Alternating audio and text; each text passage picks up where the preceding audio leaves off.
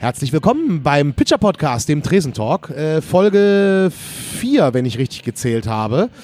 Mein Name ist Tobi Wienke und ich begrüße euch heute leider alleine, denn Claudia ist leider krank. Wir haben Dezember und da ist man gerne mal krank.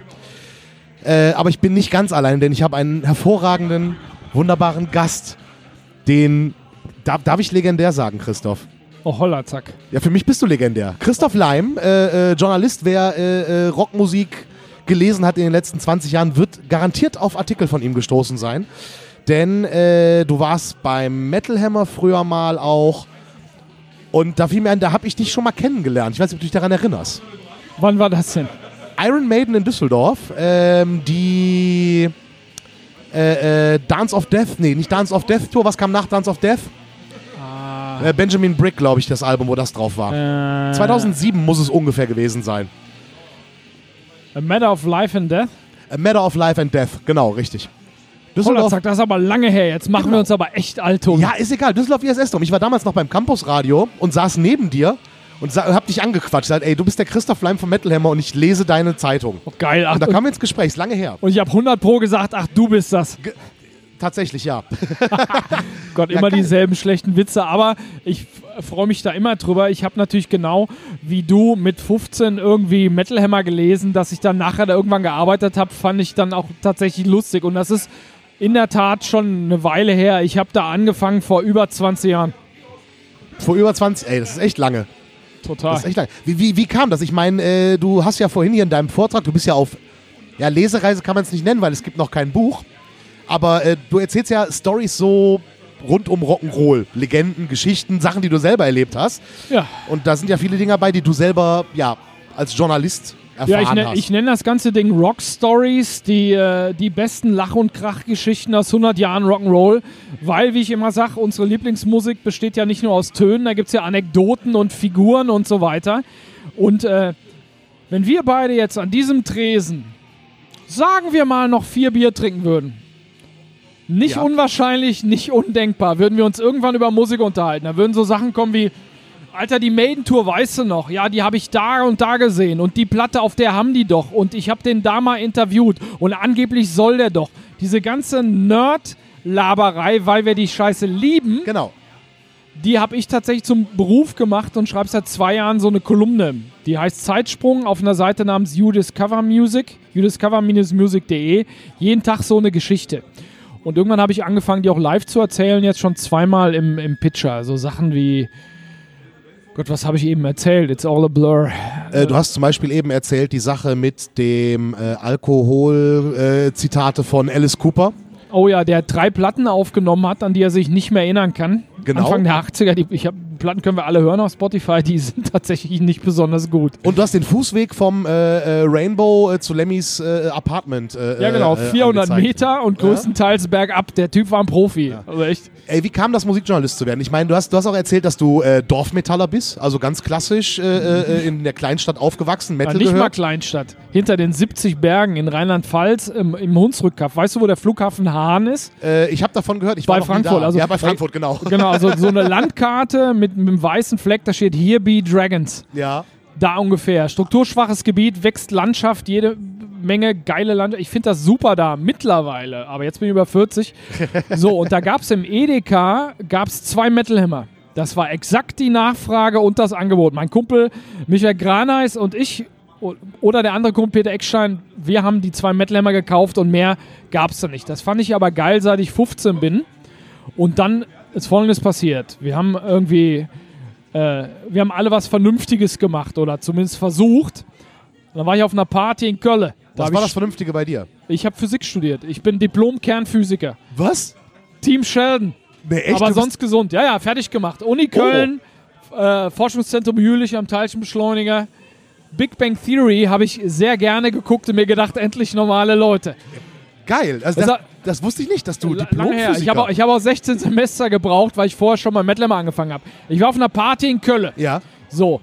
Und äh, da habe ich mich mit jemandem unterhalten. Wir hatten schon 27 Kölsch im, im, im Tank. Und dann ging es irgendwie um Met- Metallica-Album. Und da kamen 85 Master Puppets raus. Da habe ich gesagt, das kam 86. Und irgendwann, Leimsen, warum merkst du dir so eine Scheiße denn? Und Und, und ich so, ja, keine Ahnung, mach doch mal ein Praktikum beim Metal Hammer, ha, ha, ha. Und ich so, oh. Und dann habe ich tatsächlich da hingeschrieben und habe gesagt, ich habe keine Ahnung, ich habe noch nichts gemacht, ich bin Physikstudent, aber ich würde gerne ein Praktikum machen. Und weil die Chefredakteurin vom Metal Hammer, Andrea Niratschik, irgendwie meine Bewerbung gut fand, habe ich ja ein Praktikum gemacht und damit ging's los. Okay, also du bist Diplomphysiker und hast also alle Chancen der Welt, irgendwie äh, äh, Wissenschaftler zu werden und entscheidest dich für den Journalismus. Also ich meine, ich habe 16 Semester Germanistik studiert, mit Journalist geworden, das ist naheliegend. Ich hatte nie die Chance auf Karriere. Die Frage hat mir mein Vater auch immer gestellt. Das wäre jetzt meine nächste Frage. Ja, es ist noch viel schlimmer. Ich habe ähm, Physik studiert und mein, der damalige Chefredakteur von Mettleimer, Robert Müller, der lustigerweise an der Ruhr-Uni Bochum Mathe studiert hat, aber nicht beendet hat. So, einmal kurz posten für das Foto, das der Andi macht äh, vom Pitcher, der vielleicht auch äh, in diesem Podcast mal was sagen möchte. Der Chef. Der Chef vom Pitcher. Das ist immer noch so, ein- so, so ein Running Gag, dass der halt, ich versuche immer, dass er vielleicht im Podcast mal was sagt, will er aber nicht. Tut aber nicht. Nee. Der ist so bescheiden. Die graue? Eminenz. Jedenfalls, Ja. Robert Müller sagte, Junge, wenn du dein Studium abbrichst, Klammer auf, wie ich, dann gibt es Auftragssperre. Also habe ich, hab ich zu Ende gemacht. Am Forschungszentrum Jülich irgendwie ein Jahr Diplomarbeit und war noch nicht fertig damit, habe aber schon mal Mettlemmer in München gearbeitet. Ich bin zu meinem Professor hingegangen, habe gesagt, Professor Ströer, wir müssen über einen Abgabetermin reden. Und er guckt mich an mit diesem Blick, ach schon wieder so eine Arschgeige, die nicht fertig wird. Und ich habe gesagt, ich würde gerne einen Monat vorher abgeben. Er so, was? Ja, ich habe ich hab, ich hab, ich hab einen Job. Und meinte, ah, wo denn? Wo gehen Sie hin? Irgendwie zum CERN oder so? Nee, zu einer Heavy Metal Zeitung. Und dann hat er so geguckt, so, ja, komm, der ist raus. Ja. Komm, ist er ja. Aber das ist ein crazy Werdegang. Das ist echt, echt. Total. Das war, si- ich habe lange Jahre gesagt, das ist die singulär beste Entscheidung meines Lebens gewesen. Strategisch war es vielleicht nicht die beste, Ach, aber, Strategie. aber das, äh, ich sag ja immer, man kann Haken schlagen im Leben, man darf nur keinen Quatsch machen. Ich bin ja auch nicht eingestiegen bei einem selbstgegründeten Fanzine, sondern bei Metal Hammer. Ja, ja, richtig. Also Und da, das hat auch, hat auch gut geklappt. Irgendwie, es hat Spaß gemacht und ich habe dann irgendwann auch die Newsstrecke übernommen und habe eine Redakteurs-, äh, Volontärsstelle bekommen und so weiter. und warst irgendwann Chefredakteur. ja, das kam viel später. Ja, aber wurdest ja. du irgendwann. Aber das war, das war äh, lustig. Ja. Aber das ist total krass. Und du erzählst ja jetzt Geschichten, ja, aus dem ganzen Rockmythos, aber auch total geile Anekdoten, die du selber erlebt hast. Du hast äh, vorhin erzählt so Sachen, ja, wie das halt früher war, als die Musikindustrie noch Kohle hatte und Journalisten noch irgendwohin eingeflogen wurde. Oh ja. Die habe ich leider nicht mehr erlebt tatsächlich als Journalist. Also ich bin äh, äh, nie für Musikthemen irgendwo hingeflogen worden. Ich habe die Künstler dann hier in Backstage-Räumen der Philips-Halle. Lemmy habe ich da getroffen, zum Glück. Den hattest du nicht, ne? Nee, Lemmy habe ich nie interviewt. Oh. Lemmy nicht, Steve Harris nicht und Slayer nicht. Alter, verdammt, ich, ich schäme mich gerade. Weil ich hatte Lemmy, ich hatte Steve Harris und ich hatte zumindest äh, äh, äh, hier ähm, Lombardo. Lombardo, ja. Cool. Lombardo war aber, der hatte keinen Bock, Das muss ich passiert. mal erzählen. Ja, Äh, aber Le- alle, alle, alle geht nicht. Sonst, also es klingt jetzt ein bisschen wie der Lude von Bochum irgendwie, sonst hatte ich sie alle. ja, komm, Prom Promi stechen. Hattest du äh, äh, äh, Ozzy? Klar. Okay, der fehlt mir. Ich hatte Ozzy am äh, 10. September 2001 in New York. Oh, das ist natürlich, Do the math. das ist krass. Ich bin gelandet und ins Büro vom Chefredakteur zitiert worden und er hat gesagt, du kommst doch gerade aus New York. Guck mal hier, äh, Nachrichten, äh, Twin Towers. Das heißt, du bist quasi äh, kurz vor den Twin Towers da weggeflogen. Als, äh, als die zusammengekracht sind, bin ich gerade gelandet in München. Wow, das ist Und, auch krass. und Ozzy war in New York gestrandet. ja, Deshalb, weil wir da Interviews gemacht haben zur Platte Down to Earth 2001. Ah, Das ist, das ist echt heftig. So, das heißt, äh, auch, dann verbindet dich auch mit diesem Datum nochmal was ganz anderes, so weil du quasi, ja, kurz davor weg gewesen, also sonst hab- wärst du halt da hängen geblieben. Ich habe am 9. oder 8.9.2001 vor dem World Trade Center gestanden, hochgeguckt und mir gedacht, 12 Dollar, um da hochzufahren, kann ja einsaufen gehen. Ja, scheiße. Hättest du die mal investiert. Ja. Ja, aber krass, okay, weil Ozzy, Ozzy fehlt mir halt noch. Wie, wie ist Ozzy? Ist der wirklich so, äh, äh, äh, Ozzy ist ein, Ozzy ist Ist ein, der Her so? Ozzy ist ein Herzchen. Der hat zu mir Sachen am Telefon gesagt, das muss man immer so ein bisschen cum grano salis nehmen. Die Musiker wollen immer nett sein, weil, weil du, das ist ja alles PR, die sind ja nicht deine Freunde. Aber Klar. Ozzy hat ernsthaft mehrmals gesagt, wenn du noch irgendwas brauchst, sag Bescheid. Ich, sinngemäß, ich will ja, dass alle mich lieb haben. Ozzy Osbourne sagt Sachen wie, hoffentlich finden die Leute das Konzert heute Abend gut, hoffentlich hält meine Stimme und du denkst dir, Alter, du bist Ozzy Osbourne, du spielst nur Hits und das sind 15.000 Leute, die werden das nicht alle scheiße finden. Ja, das ist total sympathisch, dass er das halt so sieht. Ja, das der typ, ist, der typ ist ein Herzchen, der ist auch unsicher, klar. Ja, klar. Ja, aber das, so hätte ich Ozzy halt nicht eingeschätzt, aber der, der, der spielt keine Rolle. So dieses Ding, was man aus der aus dieser Doku-Soap, über die man nicht groß reden muss eigentlich. Ja, ja. Äh, der, der ist, glaube ich, der, der ist wirklich so ein bisschen durch, ne? Ja, bei, der, bei dieser, bei dieser äh, Reality-Sendung, äh, da war der auch drauf Ja. und auch echt nicht ganz fit. Der hat ja auch Gesundheitsprobleme. Es hieß immer, ich bin nicht sicher, ob es stimmt, der hat ja nicht nur mehr Drogen genommen, als wir alle vom Hörensagen kennen. Der hat ja auch irgendwie Schlaganfälle und so weiter. Der hat sich auf der Bühne angeblich auch immer eingepisst und so. Ja. Ja, und deshalb hat er mit den Eimern rumgesaut, damit man es nicht merkt, weil eh alles nass ist. Mhm. Dann, Das ist cool, okay. Äh, hattest du äh, äh, Halford?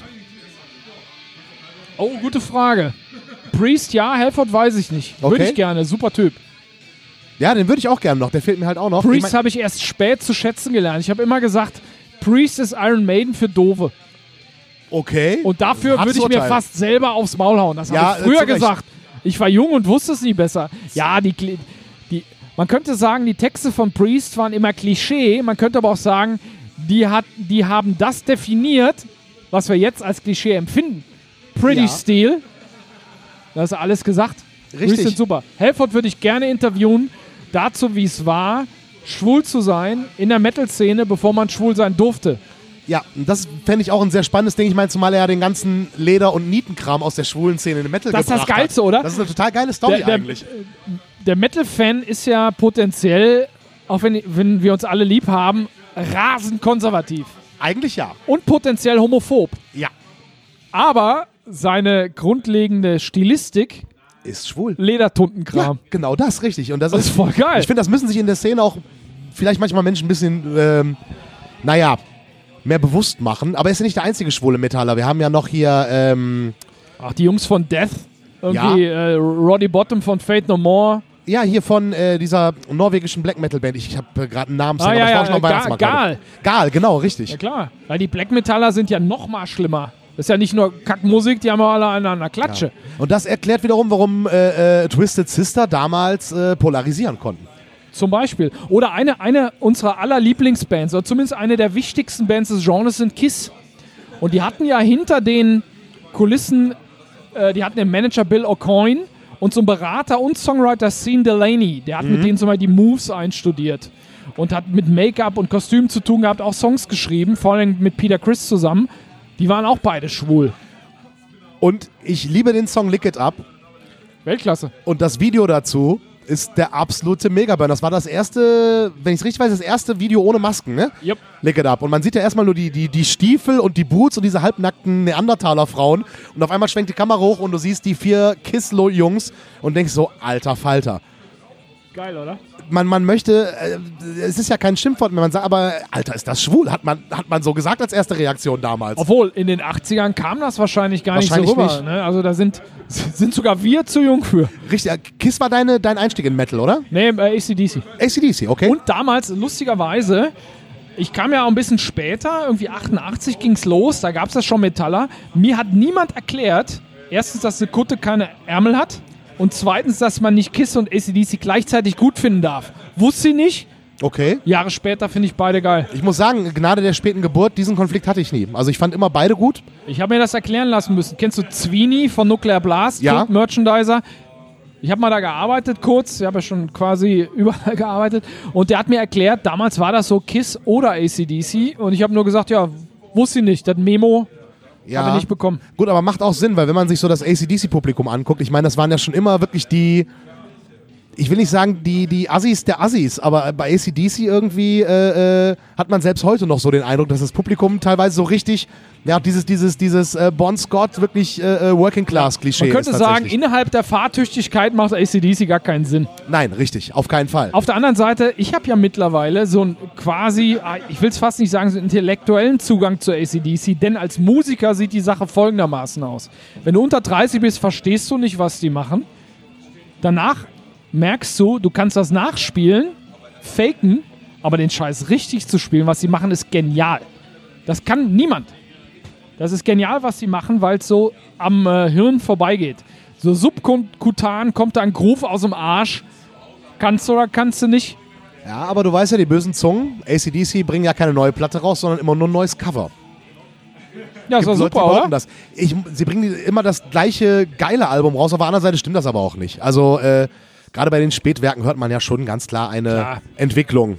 Ein bisschen. Ja, aber auf der anderen Seite, wenn, wenn wir uns hinsetzen mit komplett analytischem Tagesverstand, dann wird es vielleicht irgendwann langweilig, dann hörst du auch Stiff Upper Lip, willst du dann gar nicht hören und so weiter. Aber wenn du mal dich so ein bisschen aus dem Analytischen raus begibst, vielleicht, weil du vier alt im, im Ja. Kahn hast, wenn es so ein bisschen mehr aus den Cojones kommt, dann ist dieser Groove so dermaßen geil. Da Ja. kann ich mittlerweile drin versinken. Let There Be Rock, die Platte, was Phil Rudd da macht, das ist das Beste, was es am Groove gibt.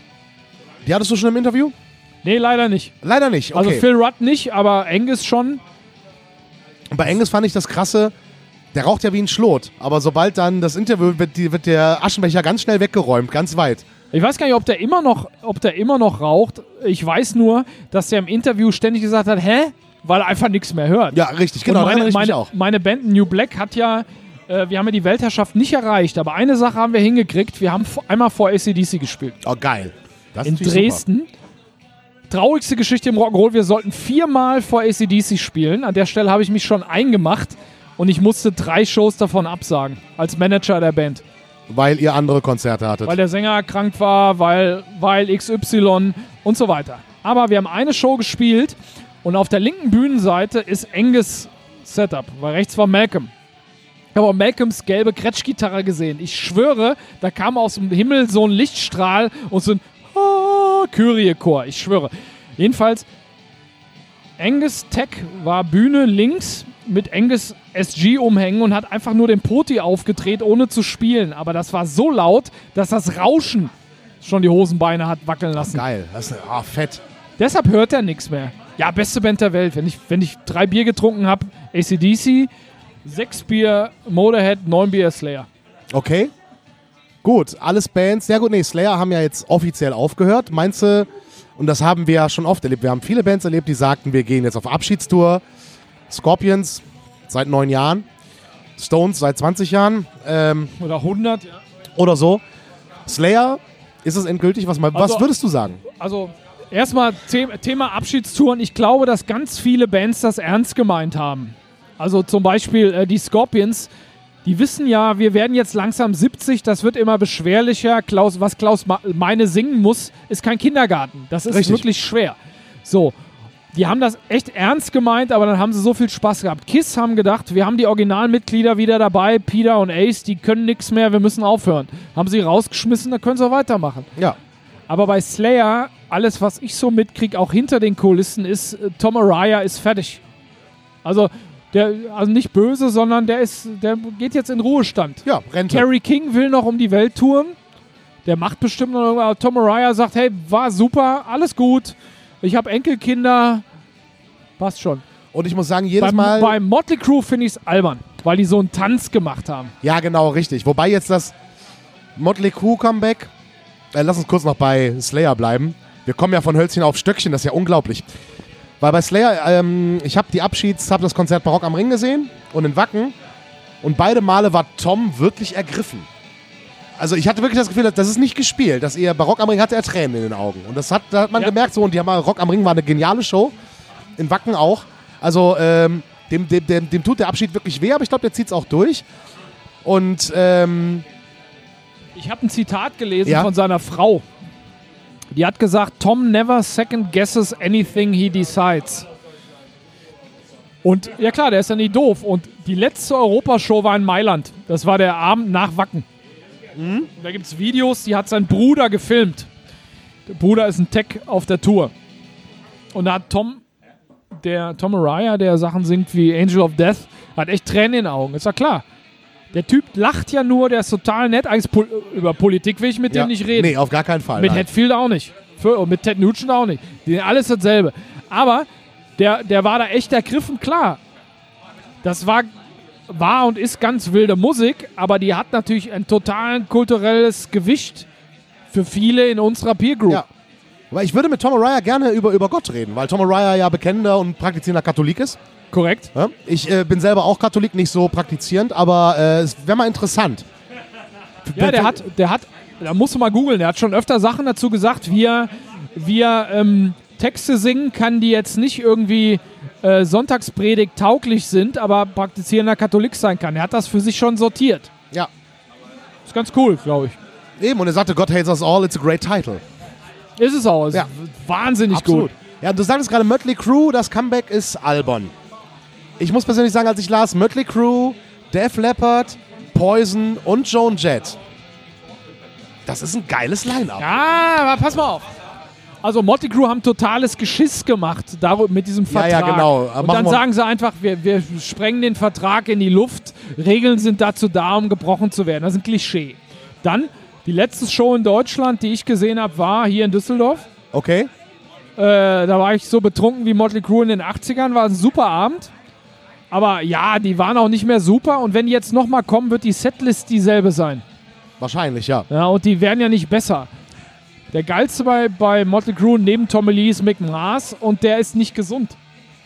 Wie soll das gehen? Dann der Flappert habe ich gesehen vor Bon Jovi, auch in Düsseldorf. Mhm. Granatenband, ich liebe die, aber live spielen sie einfach Hysteria. Okay. Das ist glattgeleckter Schwachsinn. Okay. Poison mal wieder, das wäre vielleicht ganz nett.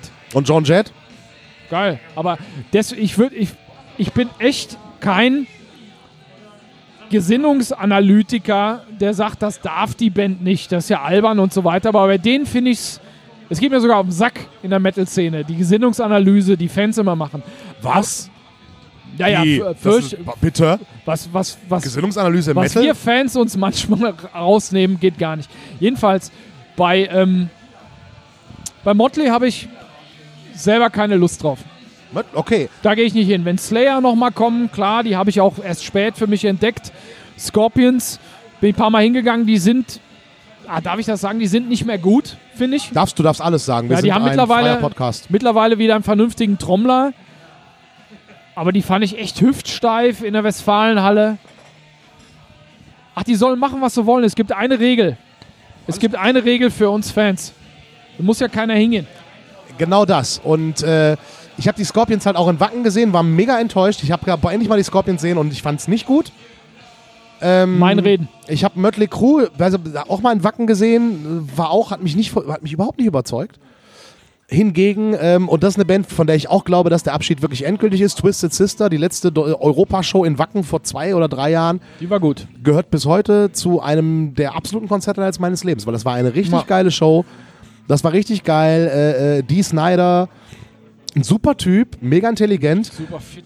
Und vor allem, ja, und das ist das Krasse. Ich meine, der Band merkt man einfach an, dass die halt nie, also zumindest die Hauptprotagonisten der Band, nie Drogen genommen haben. Die Snyder hat ja nie gesoffen. Ähm, heißt es zumindest. Nee, nee, hat er nicht. Ne? Äh, der einzige äh, äh, war, glaube ich, der, äh, äh, JJ French. genau, so. Aber der Band merkt man so an, so, die haben halt nie gesoffen und das ist ja ein mega intelligentes Ding. We Are Twisted Fucking Sister, eine Doku, die ich an diesem Punkt jedem ans Herz legen Die ist super. möchte. Die ist richtig geil. Gibt's auf Netflix. Eben, und sie erzählt vor allem die Geschichte von den Twisted Sister, die wir nicht kennen, von, von, von allem vor.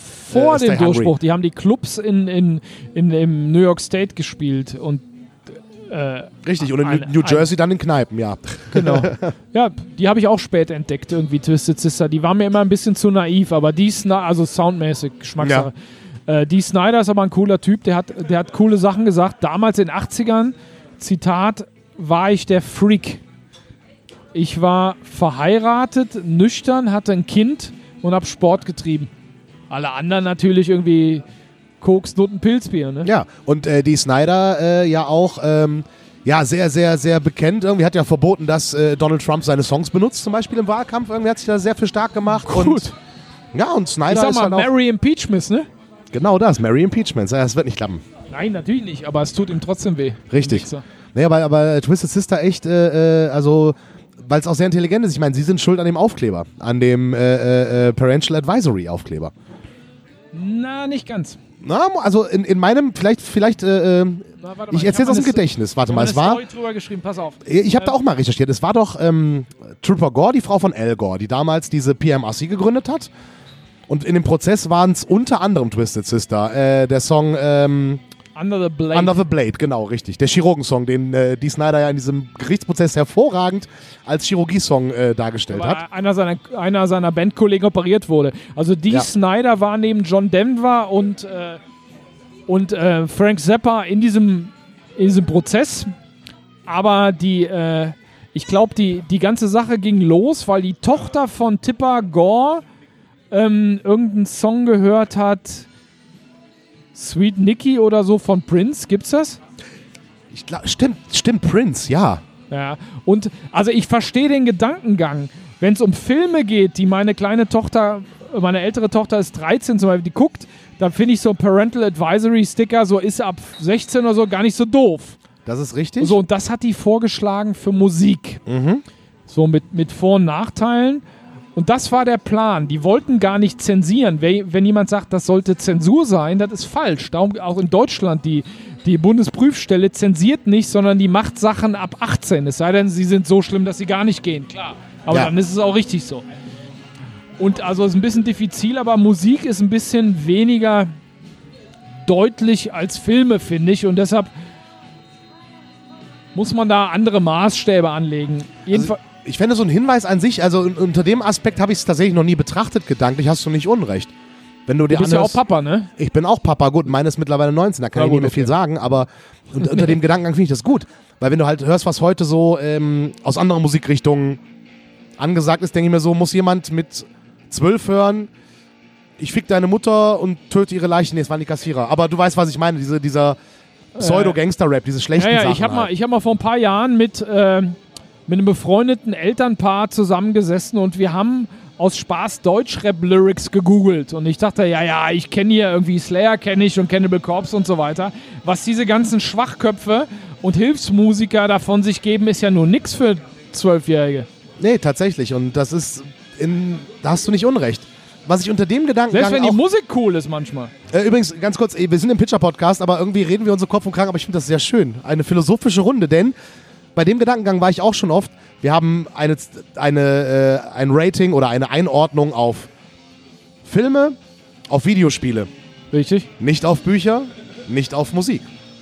Jeder Mensch, der lesen kann, ob er sechs ist oder sieben, kann theoretisch das Lied von Eis und Feuer lesen und lesen, wie eine 14-jährige Kalessi von ihrem Karl Drogo vergewaltigt wird. Das ist richtig. Also ich habe mir dann irgendwann gedacht, Musik oder Bücher, die sind das ein bisschen abstrakter. Man muss es sich mehr selber vorstellen irgendwie. Aber Ist es deshalb, ganz ehrlich, macht es das besser? Ja, Weil das- gerade bei Büchern. das ist eine gute Frage. Das werden wir an diesem Tresen nicht lö lesen, lösen können. Aber genau das ist das, was diese PMRC damals versucht hat. Und wenn du dir, das kannst du googeln, wenn du dir die Liste der Filthy 15 anguckst, also der 15 Songs, die die wirklich angekreidet haben, da kannst du heute nur lachen. Da sind Sachen, Sachen drin wie äh, Fuck Like a Beast von Wasp. Äh, äh, Under the Blade, Twisted Sister, noch irgendwas von Motley Crue, all- Pillepalle. Ja. Eat, Eat Me Alive von Judas Priest. Das ist, das ist wirklich Pillepalle. Ja, und äh, tatsächlich, wenn man gerade, wenn man an, an heutige Sachen denkt. Also heute hast du halt äh, Lyrics in den Charts, wo du denkst, Alter. Wo, Ja. wo dann ich aber auch denke, Alter, wo ich denke, okay, unsere Eltern haben über unsere Musik auch gedacht, Alter. Das ist richtig. Das gehört dann dazu, ein Generationenkonflikt immer. Diese- Ich habe jedenfalls, als ich meine Story drüber geschrieben habe für diese Zeitsprungkolumne, mir gedacht, die Tipper Gore, was sie gesagt hat, war schon nicht so doof. Das war natürlich viel zu spießig, die hat sich total angestellt. Aber was sie auch nachher gesagt hat, äh, sinngemäß, dieses Gespräch muss man führen, wenn es um Eltern, äh, um Kinder geht. Ne? Klar, aber Ja. du ka- die hat halt, die hat halt dafür gesorgt, dass quasi dieser, dieses Äquivalent zu ab 16, ab 18, wie bei Filmen, auf Platten drauf ist, Parental Advisory, was einfach nur eine Verkaufsempfehlung war. Ja, okay.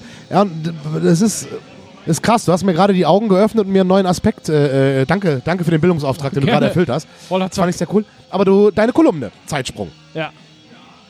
jeden Tag habt ihr irgendeine Story, die in der Musik passiert ist. Ähnlich wie äh, Radiofans kennen vielleicht das WDR 5 Zeitzeichen, entweder aus dem Radio, vielleicht auch aus dem Unterricht.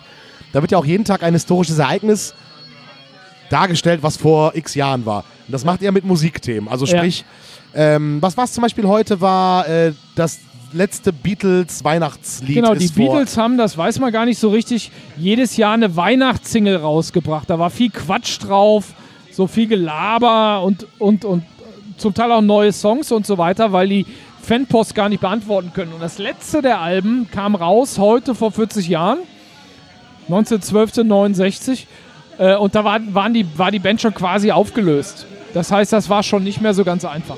Aber das ist Hardcore-Recherchearbeit. Das ist, ist glaube ich, ist, ist, äh, ist viel Arbeit. Ich meine, du musst halt, macht es wirklich täglich, also wirklich 365 Tage. Ja. Das heißt, du brauchst jedes Jahr 365 neue Stories, weil. Ja, ab und zu gibt es mal eine, eine, Sommerpause oder jetzt gibt es eine kleine Ja. Winterpause, die ist der Logistik geschuldet. Ich könnte für jeden Tag eine Story finden. Es gibt so viele geile Rock'n'Roll-Geschichten.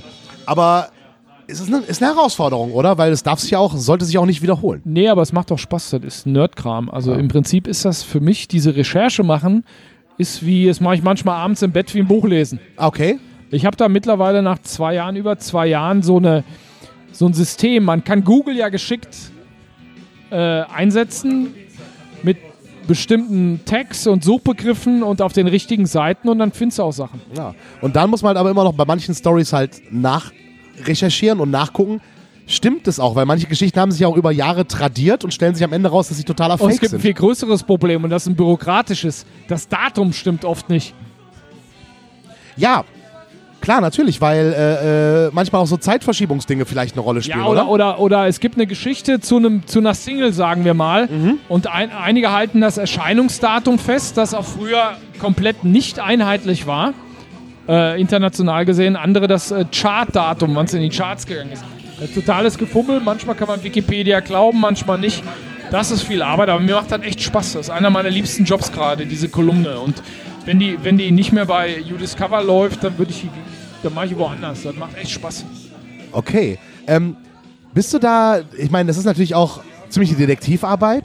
Bist du da mal auf irgendeine Sache gestoßen, die dich enttäuscht hat? Also wo du von einem Star oder von irgendeiner Band ein ganz anderes Bild hattest und dann kommt, kommt irgendeine Story und du denkst, jetzt finde ich die aber doof. Ist sowas schon mal Oh, passiert? Also sowas ist uns als Fans ja bestimmt schon öfter begegnet, nur fällt mir jetzt leider ganz quasi unakustisch fotogen, un, un, äh, unspektakulär. Mir fällt tatsächlich da gerade keiner ein, aber das gibt's öfter. Also keine Ahnung, einer meiner liebsten Songwriter ist äh, James Hetfield von Metallica. Das ist toll, aber mit dem würde ich nicht über Politik reden wollen. Ich glaube auch nicht, nein. Nein, also ich weiß das nicht. Ne? Aber äh, Ich war zum Beispiel völlig perplex, als irgendwann vor einem Jahr oder so Bruce Dickinson sich für den Brexit ausgesprochen ah, hat. das habe ich gelesen, das Interview. Der hat aber tatsächlich eine Überlegung dahinter. Die ist zwar schwachsinnig, aber er hat eine. Er hat, genau, richtig. Er hat es ja begründet mit, äh, wir sta- alleine steht man immer, oder alleine haben wir es immer hingekriegt, irgend sowas war es, glaube Genau, ich. Ne? er, hat- er hat sinngemäß gesagt, wir haben eine bessere Verhandlungsbasis. Der hat nicht mit irgendeinem diffusen Nationalgefühl argumentiert, Ja. sondern einfach so, wir können da besser verhandeln. Es geht, äh, es geht um Handelsabkommen. Also, das ist natürlich Quatsch, weil Ja. du mit der EU im Kreuz besser verhandeln kannst, aber er hat sich zumindest was gedacht. Das ist richtig, auch was völlig falsch ist. Das hat mich so ein bisschen geschockt, weil ich gerade Dickinson auch für einen hochintelligenten Menschen halte, für einen Weltbürger äh, äh, halte, weil er viel unterwegs ist, weil er diese Flugliniengeschichte macht, diese Cardiff Frage, Aviation, äh, äh, ja, globale Unternehmen hat und so und dann, da war ich, genauso wie John Cleese war ja auch für einen Brexit. Auch das hat mich mega enttäuscht. Echt? Ja, John Cleese, äh, Monty Python, der lange, der aussieht wie ein Sparkassendirektor, den kennen, ich erkläre es für die jungen Leute. Und der war auch für den Brexit. Und da war ich auch völlig enttäuscht, weil ich dachte so, wie kann jemand von Monty Python, die das totale Anti-Establishment waren in den 60ern und 70ern, wie kann so jemand dann für den Brexit sein? Das hat mich, hat mich etwas... Das wundert mich jetzt auch, Ja. weil ich lese ab und zu, also ich habe den in Köln live gesehen vor einem Jahr oder so, das war brillant. Last, last Chance to See Me Before I Die Tour, glaube ich, ja, hieß es. Ne? Weltklasse. Und ich, ich, ich gucke mir an, was der auf Twitter schreibt. Und der äh, kritisiert zum Beispiel die amerikanische Intuitie mit, mit sehr scharfer Zunge, sehr clever. Und äh, es passt nicht ins Bild, aber der wird auch eine Überlegung Ja. für ein, für ein Ja. Leave-Votum gehabt haben. Roger Daltrey war auch ein äh, Leave-Befürworter von The Who. Ne? Der war, ja, der war mittlerweile aber auch etwas seltsam, weil der hat sich auch über kiffende Fans auf Konzerten beschwert. Hast du die Story mitgekriegt? Nö, aber ja gut, das kann man schon machen. Also The Who haben gespielt, Open Air, und er hat irgendwie Kiff gerochen und sich darüber voll so, am ja, Mikrofon ja, ausgelassen, dass es seine Stimme ruiniert. Wo ich denke so, Alter, Daltrey, die Kids machen genau das, was du auch gemacht hast. Für 40 Jahre. Eben. Da war ich etwas überrascht, wohingegen Elton John total gegen den Brexit war. Da war ich so ein bisschen so, okay, äh, naja, der kleine äh, Disco-Typ ist dagegen und die ganzen Rock Rockstars, die ich bewundere, waren irgendwie dafür. Das fand ich ein bisschen schwierig. Ich wundere mich da auch Sowas- drüber. sowas-. Hätte ich nicht erwartet. Sowas ist halt so ein bisschen, ich will nicht sagen ernüchternd, aber das nimmt dem Ganzen den Reiz, weil, ich meine, ne, wir sind beide Journalisten, aber wir sind immer noch Fans geblieben. Das ist irgendwo cool, auch, dass wir das sein können. Stimmt. Aber ich wundere mich trotzdem. Bei Dickinson habe ich mich gewundert und Ja. mich erst beruhigt, als ich gelesen habe, was er genau ja, meint. genau.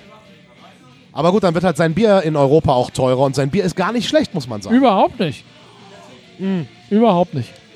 Äh, Maiden in Köln gehst du eigentlich hin? Ach ja, stimmt, wir müssen, oh ja, wir müssen gleich Schluss machen, aber äh, Maiden in Köln sehen wir uns, ne? Ja, habe ich, hab ich eigentlich schon vor. Also, Maiden, äh, also die letzte Platte macht mich wütend, so scheiße ist die. Was? Ja, Müll. Die ist nicht fertig, weil keiner mehr Steve Harris sagt, mach das nochmal. Die ist nicht fertig. Oh, okay, Oh. let's, let's do it. Oh, lass uns noch eine, also, Okay, pass auf. Hier, hier kommt meine Theorie und du Ja? darfst dann widersprechen. Also, Maiden schreiben jetzt lange Songs. Das ist vollkommen in Ordnung. Ja, das ist allen Bands so gegangen, die irgendwann so erfolgreich waren, dass es kein Selbstedit mehr gab. Metallica so, Bon Jovi so, alle. Metallica haben dann ein Doppelalbum rausgebracht, Load Reload. Weil keiner mehr sagt, oder die haben keine Begrenzung mehr. ja. So, bei Maiden ist es so, das habe ich auch schon mal hinter den Kulissen gehört, dass alle nur noch machen, was Steve Harris sagt.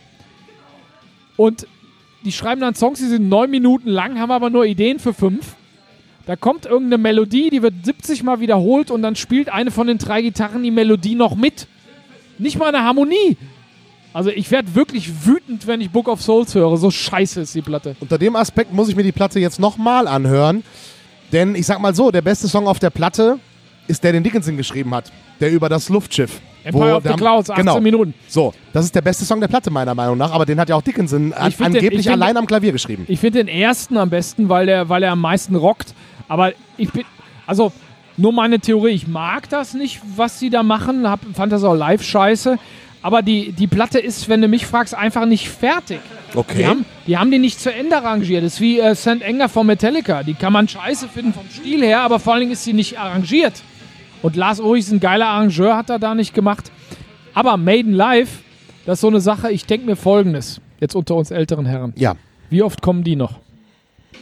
Deswegen gehe ich mit der ganzen Family dahin, weil meine Tochter hat schon Lemmy nicht auf der Bühne gesehen. Siehst du? Und äh, wenn, wenn sie es nicht schafft, Maiden noch, das ist genau das Ding. Maiden live, wie oft sieht man die noch? Ja. Christoph, ich merke schon, ähm, wir, wir müssen noch mal eine Folge mit dir machen, Gerne. Weil äh, äh, wir, wir könnten so viel erzählen. Wichtig ist deine Kolumne auf youdiscover-music.de, Zeitsprung, Abkürzung limesen.de. limesen.de, sollte man sich merken und äh, ich denke mal, du wirst vielleicht auch noch mal hier sein, vielleicht noch mal was erzählen und vielleicht ein Buch veröffentlichen, damit es auch eine Lesung wird. 2020. Ich muss das Zeitloch finden und dann mache ich das alles, ey. Ja. Na, aber ich bin gespannt drauf, weil es ist total geil, deine Stories zu hören. Und äh, ich bin gespannt, was du dann noch erzählen wirst. Ich werde dich ja nächstes Jahr definitiv sehen. Hast du ja schon gesagt, ich spoiler das jetzt nicht, aber ich werde dich ja live sehen, dann will ich neue Stories hören. Ja, auf hoher See, sagen wir mal. Auf hoher See sagen wir mal, genau.